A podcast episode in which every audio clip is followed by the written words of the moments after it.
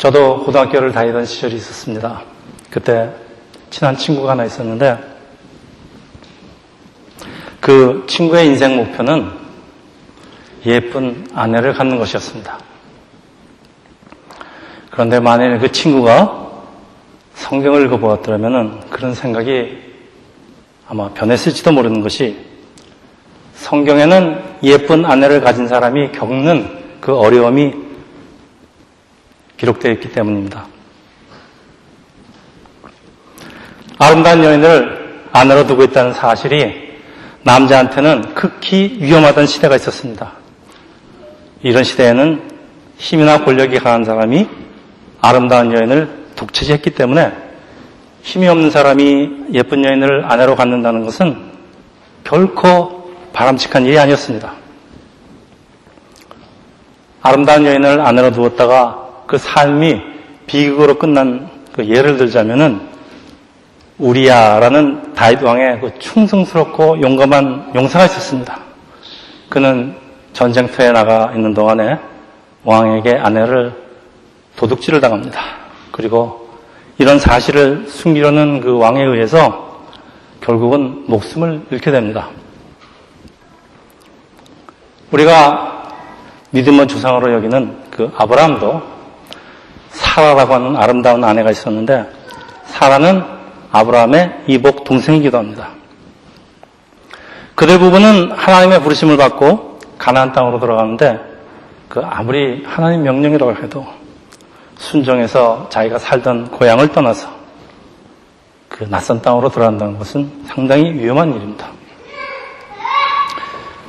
그들이 낯선 땅으로 옮겨갈 적에 본능적으로 위험을 느끼고 살 길을 찾았다는 것은 우리 이민의 삶이라는 것이 그렇게 만만한 것이 아니라는 것을 잘 말해주고 있습니다.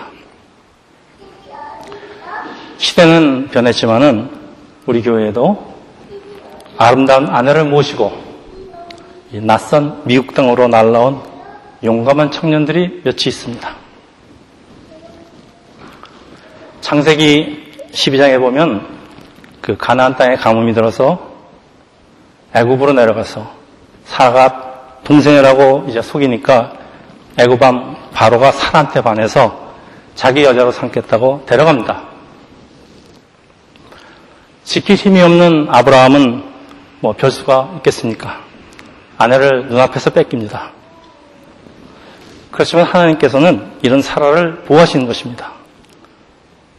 왕이 하나님께 얼마나 혼이 났는지 제대로 불평도 해보지 못하고 그 많은 재물과 함께 사라를 아브라함한테 돌려보냅니다. 이 애고방은 여자의 미모를 탐하다가 정말 손해 많이 봅니다. 그리고 아브라함은 결과적으로 아주 횡재를 합니다. 도대체 누가 가해자고 누가 피해자인지도 잘 모르겠고 하나님께서 하신 일이 참 불공평해 짝이 없어 보입니다. 그런데 똑같은 일이 24년 후에 반복이 됩니다. 이번에는 그랄 왕 아비멜렉인데 참고로 아비멜렉은 사람 이름이 아니고 애굽의 왕을 바로라고 부르듯이 그 당시에는 그랄 왕, 또 나중에는 블레셋이라는 나라가 됩니다. 그 블레셋 왕의 호칭입니다. 자, 아브라함 부부 이번에는 횡재가 아니고 아주 대박을 터뜨립니다. 남자에게는 양과 소와 종들을 주고 그리고 여자 몫으로는 은을 천 개씩이나 줍니다. 요즘 돈으로 환산하면 얼마 될지 모르겠지만 엄청난 것 같습니다. 여러분 아시는지 모르겠지만 예전에 서울에서 유행하던 그 꽃뱀 부부 사기단이라는 거 기억하시죠? 저는 이 본문을 읽으면서 딱 이게 생각이 났습니다. 그리고 여러분 생각에는 아브라함이 그 은천 개를 사라한테 주었을까요? 아니면 자기 혼자 독식을 했을까요?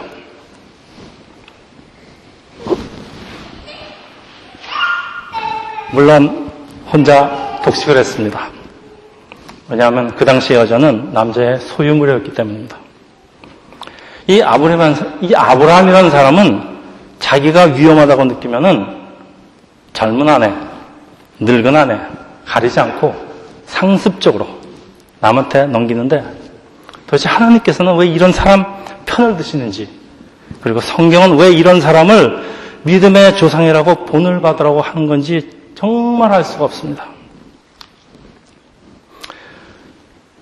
성경에 아브라함 본을 받으라고 그렇게 말한 적은 절대 없습니다. 오해하지 마십시오. 그렇게 되지 말라고 그러는 거죠. 아비멜렉이 하나님한테 참 혼이 난 다음에 아브라함을 불러서 항의를 합니다. 그래서 오늘 본문 13절은 아브라함의 대답입니다. 제가 요즘 말로 각색을 좀 했습니다. 아비멜렉이 하는 말입니다. 제가요, 하나님 명령으로 고향을 떠나서 가나안 땅 여기저기 낯선 곳으로 그 나그네 길을 하게 될 때 제 아내한테 말하기를 당신이 너무 예뻐서 그러는데 모르는 사람이 우리 관계를 물어보면은 일단 나를 오빠라고 해. 어? 알았지? 우리 죽는 것보다 헤어지는 게 훨씬 낫지? 그리고 우리 몸은 헤어지더라도 우리 마음은 영원히 변하지 말자. 라고 했습니다. 죄송한 말씀이지만은 저희 부부가 살아남으려고 미리 짰다는 말씀입니다. 참 어이없는 대답인데 그런데 저는 이 본문을 읽고 그동안에 제가 갖고 있던 의문을 풀게 되었습니다. 아, 이래서 이 서울에서 온 우리 젊은 부부들은 남편을 오빠라고 부르는 것이구나. 사실 저희 때에도 데이트를 하다 들키면은 사진 오빠, 뭐 사진 동생 그랬습니다. 요즘은 뭐라 그러는지 모르겠습니다, 저는. 우리는 벌써 여덟 번째 아브라함을 배우면서 정말 이해하기 어려운 내용들을 많이 발견합니다. 아브라함의 나이 75세에 하나님을 잘 모르는 상태에서 가나안 땅으로 들어간 그런 사람입니다. 그리고 조금씩 하나님을 경험하면서 하나님을 믿고 따르는 사람으로 변해갑니다. 그리고 24년이 흘러 그의 나이 99세 오늘 본문입니다. 그리고 지난 시간에는 우리 소돔을 위해서 중보 기도를 하는 그 믿음의 조상이라는 그 이름에 아주 걸맞는 정말 변화된 사람으로 아브라함이 변한 것을 우리 같이 지켜보았습니다.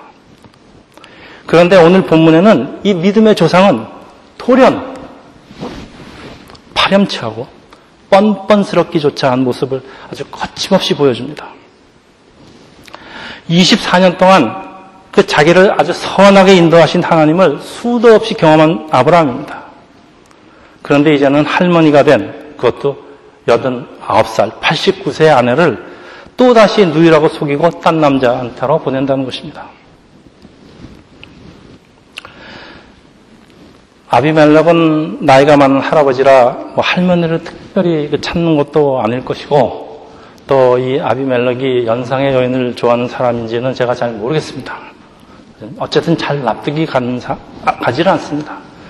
그런데 오늘 본문 7절에 보면은 아브라함이 아브라함 부부에게 속은 그 피해자라는 그 아비멜렉에게 하시는 하나님의 말씀입니다. 이렇습니다. 아브라함은 나의 선지자니까 그가 너를 위해서 기도하지 않으면은 왕에게 속한 모든 사람이 전멸한다라고 하는 것입니다. 세상에 이런 법이 어디 있습니까? 지금 누가 피해자고 누가 가해자인데 누구 보고 전멸한다는 것입니까? 정말 우리 세상 사람들의 눈으로 봐거나 우리 우리의 눈으로 봐도 불공평하고 납득하기가 어렵지만 성경에 이것을 괜히 써놨겠습니까? 그럴수록 이런 곳에 하나님의 깊은 섭리가 담겨 있다는 말입니다. 다음에 소개하는 이 이야기는 우리 여러 성사학자들의 의견과 제가 본문을 면밀히 검토하고 쓴 제 시나리오입니다. 실제로 일어난 일과 뭐 얼마나 일치하려는지는 아무도 알 수가 없으니까 여러분이 오늘 본문을 이해하는데 도움을 주게 하는 것이니까 한번 잘 들어보십시오. 제일 먼저 우리 사라의 나이를 정리하고 시작합니다. 성경에는 사라에게는 그 왕도 탐을 낼 만한 아름다움이 있다는 것과 또 나이가 많다는 것을 동시에 말씀하고 있습니다. 다시 말하면 사라는 매우 아름다웠지만은 늙었다라는 뜻입니다. 뭐 이것은 여자로서 매력이 있는 나이는 이미 지났다 그런 말씀입니다. 근데 이상하죠? 근데 왜 왕들이 사람만 보면 사족을 못 씁니까? 그러나 우리 말의 순서를 조금 바꿔서 사라는 나이가 들었지만 여전히 아름다웠다라고 하면 이 얘기가 달라집니다. 지금도 실제 나이 60이라도 40의 몸을 가지고 있는 사람이 있듯이 아브라함 당시 사람의 평균 수명은 지금보다 훨씬 길었습니다. 그래서 실제 나이보다 몸의 나이가 비례적으로 젊었을 것으로 생각을 합니다. 그래서 18장에 보면요. 사라의 나이가 89세인데 그때서야 비로소 사라의 생리가 여자의 생리가 끊겼다고 언급을 한 것입니다. 89세 말입니다. 그래서 그 당시에 평균 수명을 130세 뭐 정확지 않습니다. 또 지금은 한 85세 그 비율을 보니까 한 1대 1.5 정도입니다. 그래서 제가 환산을 했습니다. 하란을 떠날 당시에 사라의 나이는 64세, 64세이지만은 요즘 나이로 환산을 하니까 40대 초반이라고 보면 되겠습니다.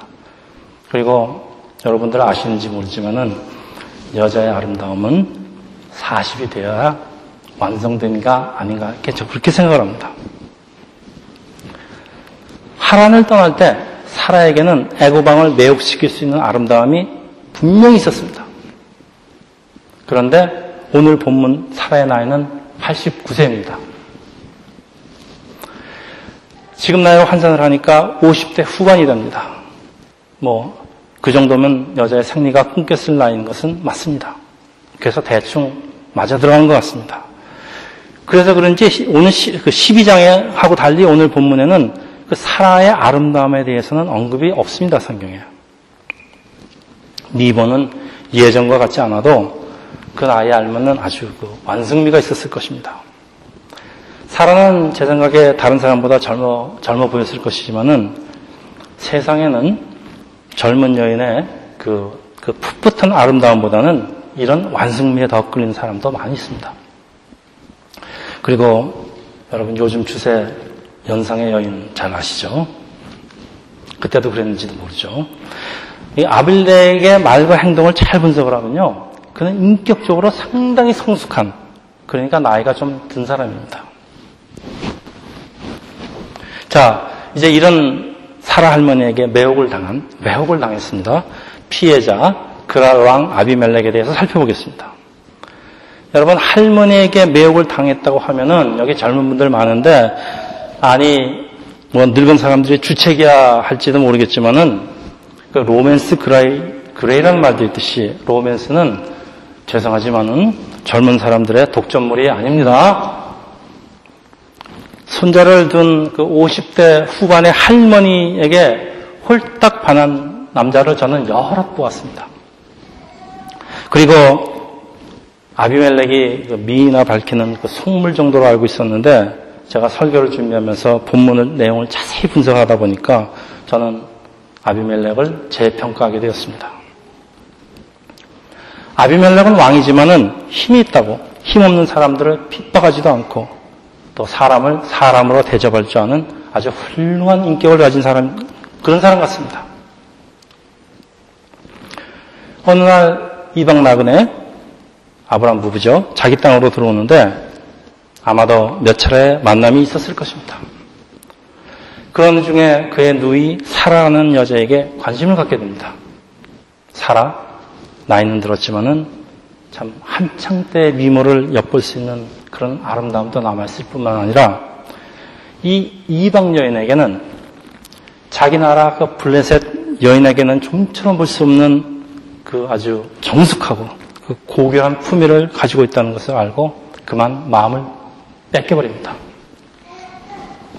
요즘 말로 사랑이 찾아왔다는 말입니다. 물론 그에게 아내나 여자가 없는 것은 아니지만은 아내를 열어 둔다는 것이 뭐 당시의 풍습인지라 사실 문제될 일은 아닙니다. 그래서 오늘 본문 5절입니다. 이제 그런데도 하나님께 혼이 났으니까 그 왕은 하나님께 자기의 결벽을 주장을 합니다. 제가 읽어보겠습니다. 그 여인도 내 오빠라고 해서 나는 온전한 마음과 깨끗한 손으로 이렇게 했습니다. 온전한 마음과 깨끗한 손. 마음은 어떤 일에 동기를, 동기를 말하고 손은 방법을 말합니다. 다시 말해서 사라를 데려오는 동기도 순수했고 방법도 부끄럽지 않았단 말입니다. 자, 이 온전한 마음이라는 표현은 그 남자의 그 사랑하는 여자를 향한 그 순수한 감정을 나타내고 있습니다. 아비멜렉은 아주 점잖은 신사입니다. 남의 아내가 탐난다고 뺏어가는 그런 사람이 아닙니다. 사라를 탐욕을 누려본 것이 아니고 자기 아마도 자기 인생의 반려자감으로 생각을 한 것, 생각, 그런 것인지도 모르겠습니다. 그녀를 억지로 데려온 것이 아니고 아브라함의 동의를 얻어서 예를 갖추어서 모셔왔다는 말입니다. 그런데 기가 막힌 것은 그날 밤에 아브라함은 꿈에 하나님께 아주 책망을 듣습니다. 남의 아내를 번하는 것은 죽을 자라 그런 그런 책망입니다. 아차 속았다는 것을 알게 되는데 참 아비멜렉 속았다는 것이 억울하기도 하겠지만은 정말 이연을 남은 생의 반려자로 삼고 싶었는데 말이죠. 가슴이 무너집니다. 그래서 구절입니다. 아브라함을 불러서 속인 이유를 묻습니다.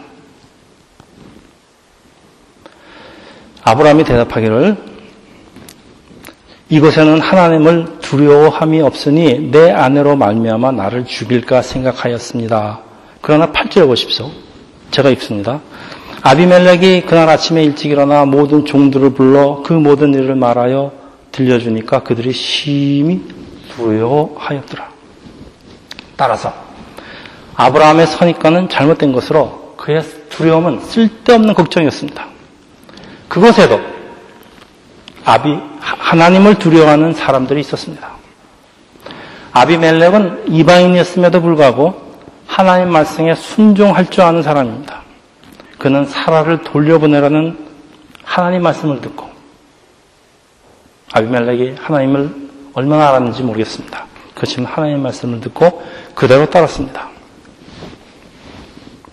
우리 지난 시간에는 교회 밖에 있는 그 소돔이라는 악한 사람들을 보았지만은 지금 우리는 똑같이 교회 밖에 있지만은 훌륭한 인격과 지성을 가진 분들을 보고 있습니다. 선한 사람을 보고 있습니다.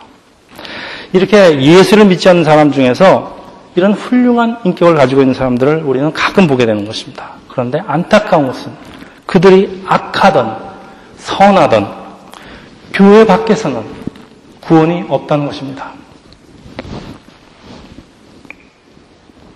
우리 17절, 18절에는 그래도 하나님께서는 아비멜렉의 그 당면한 문제, 세상적인 문제, 그의 아내와 여정을 치료하셔서 아이를 낳게 하는 은혜를 베푸시기는 합니다. 이처럼 하나님께서는 때로는 아비멜렉 같은 교회 밖의 사람들을 사용을 하십니다. 그들을 통해서 교회, 교회 안에 있는 사람들, 우리의, 우리의 잘못을 묻기도 하십니다. 때로는 이런 사람들을 통해서 정말 신앙의 본보기, 순종의 본보기가 무엇이라는 걸 보여주시고, 우리의 참모습, 우리의 추한 모습입니다. 추한 모습을 깨닫게 하시는 것입니다. 이 말은 지금 우리 교회 안에서도 이렇게 신앙의 본보기를 보는 것이 그렇게 많지 않다는 말입니다. 마태복음 8장 10절에 보면은 예수님은 그 하인의 중풍병을 고치라고 찾아온 백부장의 믿음을 보시고 이스라엘 중에서 아무에게도 이만한 믿음을 보지 못하였노라 라고 감탄을 하시는 것입니다. 이 그라왕 아비멜렉이 하나님 말씀에 즉시 순종하는 것은 오히려 하나님의 백성이라는 그 아브람하고 비교도 되지 않습니다. 그리고 왕은 아주 교양과 지성을 겸비한 사람입니다. 그리고 무엇보다도 여인을 제대로 사랑할 줄 아는 정말 멋있는 신사입니다. 사실 이거 우리끼리 하는 얘기지만요. 소심한 아브라함보다는 아비멜렉이 우리 주인공 사라 할머니의 남은 평생의 반려자로 저는 훨씬 더 잘 어울린다고 생각합니다. 만일 사라가 교활한 여자였다면은 세상적인 여자였다면은 애굽왕 바로에게 혹은 그랄 왕 아비멜렉에게 아브라함이 자기의 남편이라고 자백을 하고 아브라함을 떠나서 왕의 여자로 정착해서 남을 생을 편하게 살았을지도 모르겠습니다. 사실 나그네로 또 돌아다니는 남편을 가진 것보다 그것에 이미 자리 잡고 있는 왕의 여자가 되는 것이 훨씬 낫지 않겠습니까?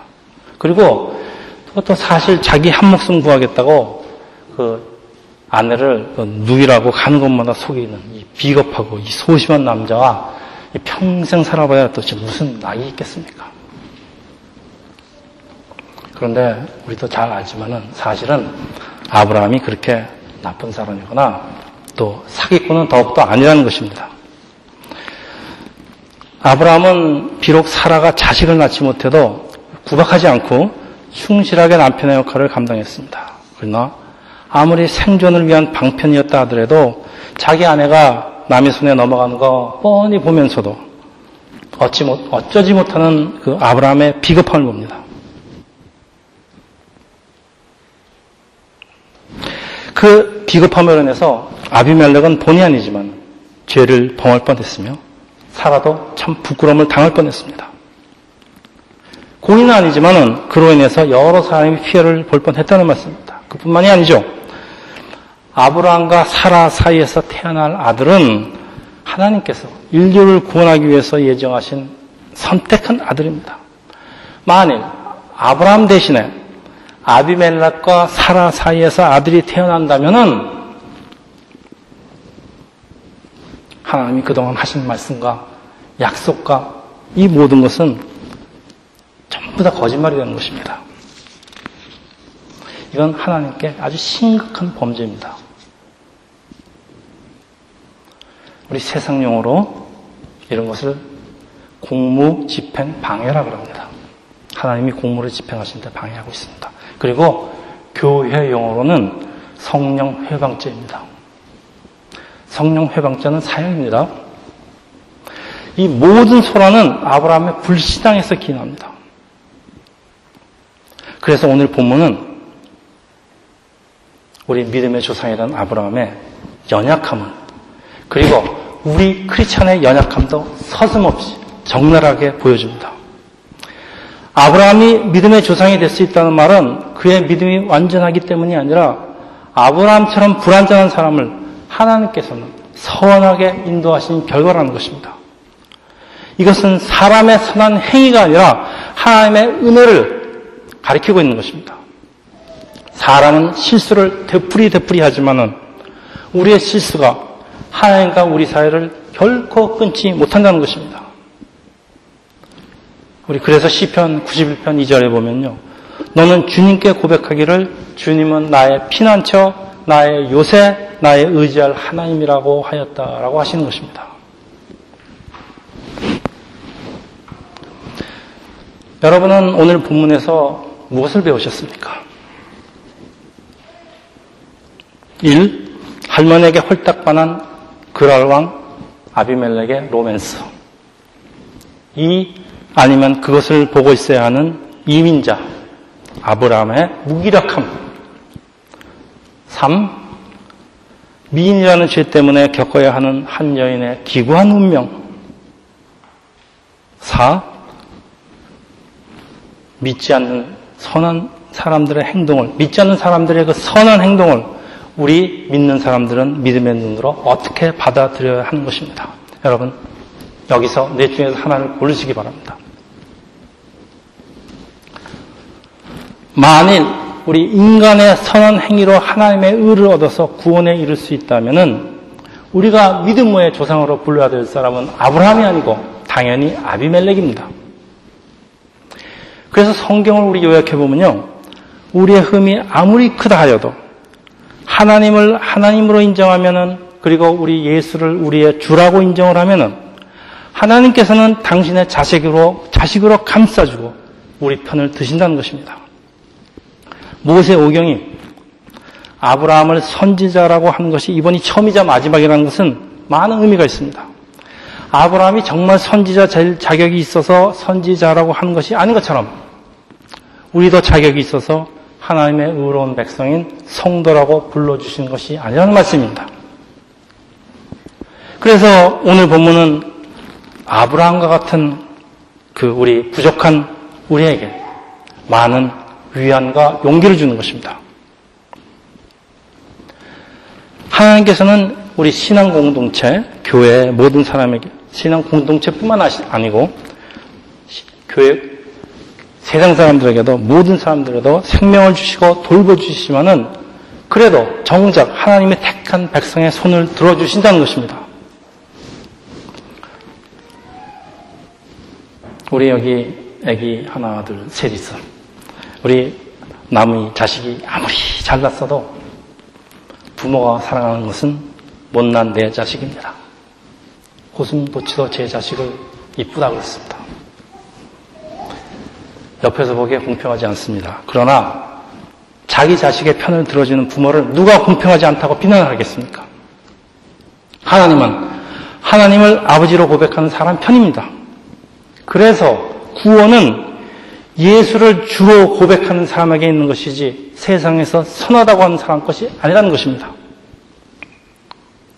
따라서 하나님 없이 의로워지려고 하려는 어떤 행동도 어떤 선행도 구원과는 상관이 없습니다. 하나님께서 선택한 백성을 돌보신다는 것, 손을 들어주신다는 것, 사실은, 그런 사실은 하나님 없이는 살아갈 수 없는 우리 크리스천의 모습을 정말 잘 설명해 주는 것입니다.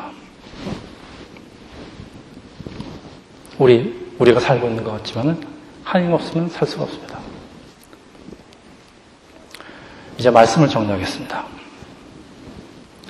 참 한심한 듯 보이는 아브라함 곁에서 도대체 사라를 떠나지 못하게 꽉 붙잡고 있는 것은 과연 무엇이겠습니까?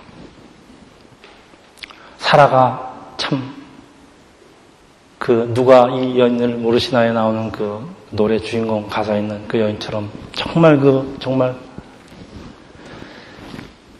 그런 여인이라 그렇습니까? 하나님께서는 사라에게 그럴 틈을 주지 않으신다는 것입니다. 그것은 사라에게 대한 하나님의 약속 때문입니다.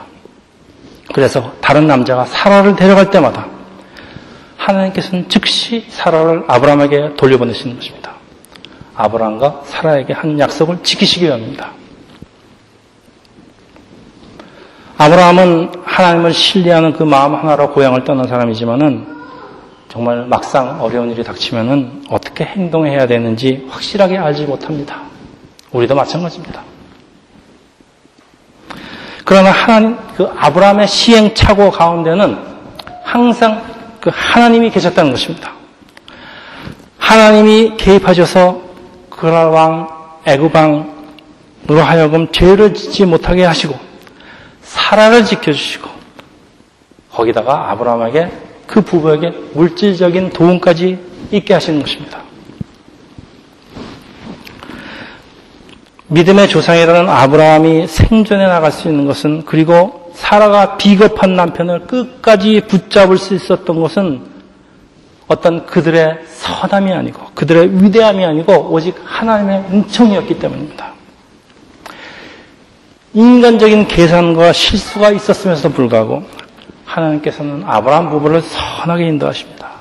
우리가 위기를 만나면은 항상 그 생각을 해보고 인간적인 그 계산과 책력을 다 꾸며보지만은 결과는 항상 선하지 못하기가 일시입니다. 자기 아내를 누이라고 속이는 아브라함처럼 우리도 적당하게 나 자신을 감추고 나 자신을 속이고 합리화시키고 그렇게 살아갑니다. 그런데 이런 우리의 실수로 인해서 그 벌어지는 상처와 시련들, 그 다른 사람의 피해는 정말 우리 삶 속에서 너무나 많이 있어 없으면 우리를 참 괴롭히고 있습니다. 하나님께서는 우리가 저지른 일에, 저지른 일에 개입하시고 아주 선하게 해결을 해 주십니다. 하나님의 간섭이 없다면 복의 근원이 되어야 할 그 아브라함은 또다시 한번 죄의 근원이 될 뻔했습니다. 우리 세상을 살면서 알면서 혹은 모르면서 여러 가지 잘못을 저지릅니다. 하나님의 간섭이 없다면 우리 크리스천으로 할지라도 목사로 할지라도 죄의 근원이 되기 십상입니다. 마지막으로 아브라함 부부는 가나안 땅으로 이민으로 온 이민 가정입니다. 우리도 이민자로서 삶을 살다 보면은 여러분의 남편이나 여러분의 아내나 모자란 듯 느낄 때가 많이 있습니다. 왜냐? 이민 일세의 삶이라는 것은 자기가 가진 능력을 다 발휘하지 못하고 사는 삶이기 때문입니다. 우리가 고향에서 누리던 그 기득권들, 우리 재능, 우리 자격증, 우리 학력, 이민의 땅은 이것을 허용하지 않기 때문입니다. 그래서 때로는 두려움에 소심해집니다. 비겁해집니다. 자주 절망합니다. 이것이 이민자 아브라함의 모습입니다. 설마 아브라함이 자기 고향에서 자기 아내를 누이라고 속이면서 다른 남자에게 팔아 넘겼겠습니까?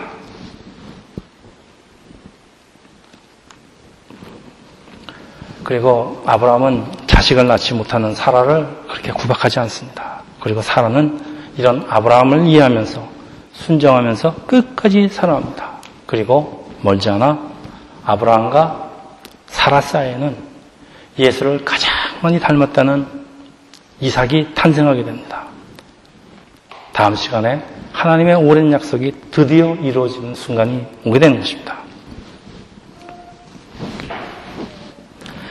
이제 우리는 왜 하나님께서 아브라함 편만 드시는가? 왜 아브라함만 싸고 도시는가? 하는 것에 대한 답을 얻었을 줄 믿습니다. 그것은 그를 통하여 이루기를 원하시는 하나님의 좋은 계획이 있기 때문입니다.